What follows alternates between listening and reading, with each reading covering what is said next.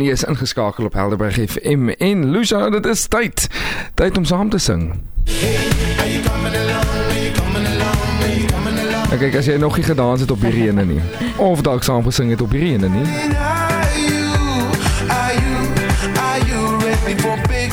Of dalk net lekker gejam het saam met jou pelle op die.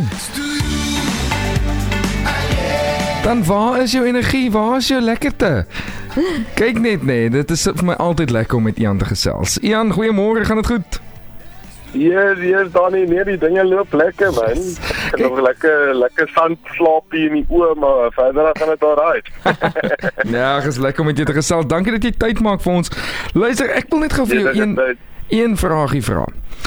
Dit is daar 'n resep wat jy eers wegsteek om net lekker musiek te skryf?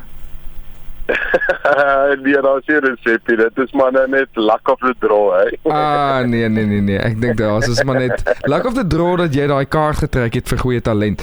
Luister maar, jy kan. Yes. Julle julle kan. Dit kan ek vir jou sê.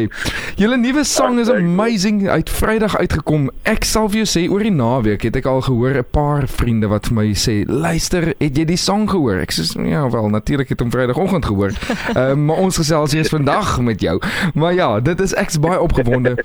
Mense love dit. Ehm um, vertel ons gou so 'n bietjie net wat is julle resep as julle gaan sit en en begin musiek dink of of 'n nuwe album? Wat is julle resep? Hoe werk julle hoe werk dit tussen julle klomp?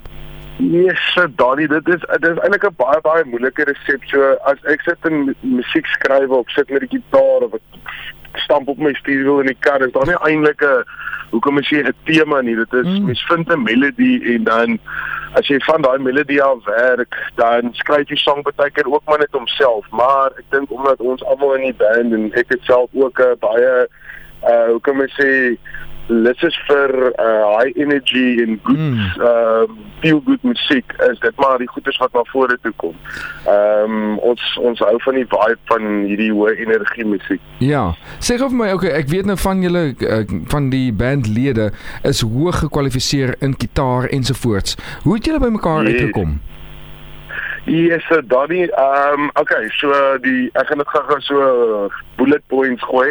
Uh ons almal was in Bellville Hoërskool gewees, mm. maar in verskillende standaarde, as ek dit nou so kan stel. Kyk, ek's nog standaard, ek sien graad nie. Ek was in 2008 matriek.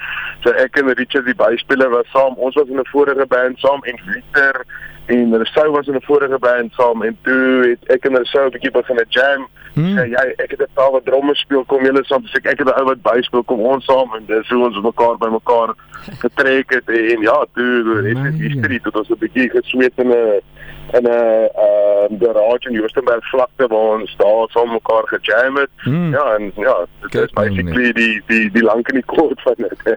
en uh, jy het gesweet en toe die son gesak en toe sê jy maar dit is dit. Ja, exactly, exactly. Kom ons hoor 'n bietjie gou-gou nê nee, in die groep. Wie maak die meeste pranks? Die meeste pranks. Ek dink dit sal, yes, ek dink dit sal seker maar ek wees. Uh. Ek ehm um, Ja, en en daar sou daar sou ook baie baie snaakse humor aan hom, ja. en dan sê gou wie is die mees georganiseerdste daar tussen julle? Wie reël die dinge? Wie uh, sê luister ouens ons moet 8 uur op wees?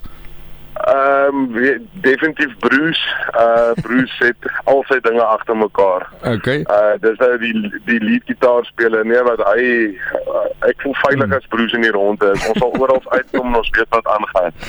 Okay, wie eet die ongesondste? Ag definitief ek kyk die tekste van die groep. okay. En dan nou met dit seker nou maar moet ek vra maar wie is die mees pikkieste as dit kom by toer en jy moet nou kos kies of 'n plek kies? Ehm um, Yes, nee, maar daar is niemand daar is hmm. niemand hmm. difficult in die groep nie. Almal is maar lekker easy going. Ag, is lekker man. Wie gaan slaap die laaste wanneer jy uitgaan? Ons almal. Ag lekker. Ja, dis lekker om met jou te gesels en net so 'n bietjie meer van julle te leer ken. Kom ons gesels oor die splinter nuwe enkelsnit Show Me Your Love. Dit is nie dit is vars. Ehm um, die vibe agter dit. Waar kom die liedjie vanaf? Ehm um, sê ek weer sê een sê daai daar's eintlik ek kan nou hierdie lang opgemaakte storie vertel maar ek het gesit met die gitaar en ek het 'n bietjie van 'n riff gespeel en ek het die melodie begine hum en mm. toe die woorde al van op homself het geskryf en lyk like my ek hou maar net af van om oor liefde en lewe en dit te skryf. Dit dit, dit oh. kom maar net van natuur. Ag, dis wonderlik man. Wel ons vind aanklank nee. daarmee en ek weet jy het jou tweede kleintjie wat op pad is, nie? Ja ja ja, die tweede enetjie is op pad, dis 'n dis 'n mannetjie. Ja, ek is ek is baie baie excited. Ja, the best of both worlds. Ag, is wonderlik Jan. Wil jy maar sterkte daarso. Baie dankie dat jy met ons gesels het vanoggend. Ek is bitter opgewonde. Hier kan ek een laaste ding sê. Ek wil daarvoor die luisteraars sê hulle moet die 12de Februarie yes. daai kom op by Kleinverlei in Wellington as hulle nog iets het om te doen nie. Ons gaan 'n baie groot show opsit en ons gaan natuurlik 'n paar nuwe singles speel wat Show Me Love een van dit sou wees. So kom maak 'n draai. So jy sê 12 Februarie waarson? By Klein Vallei in Wellington. Ah, Klein Vallei. As hy Wellington en is yes. net so lekker voor uh Valentynsdag, so boek sommer vir jou 'n yes, kaartjie. Exactly, exactly. Ja, maar dit is nie net vir al die lovers, jy sal die single mense kan ook kom jol. lekker.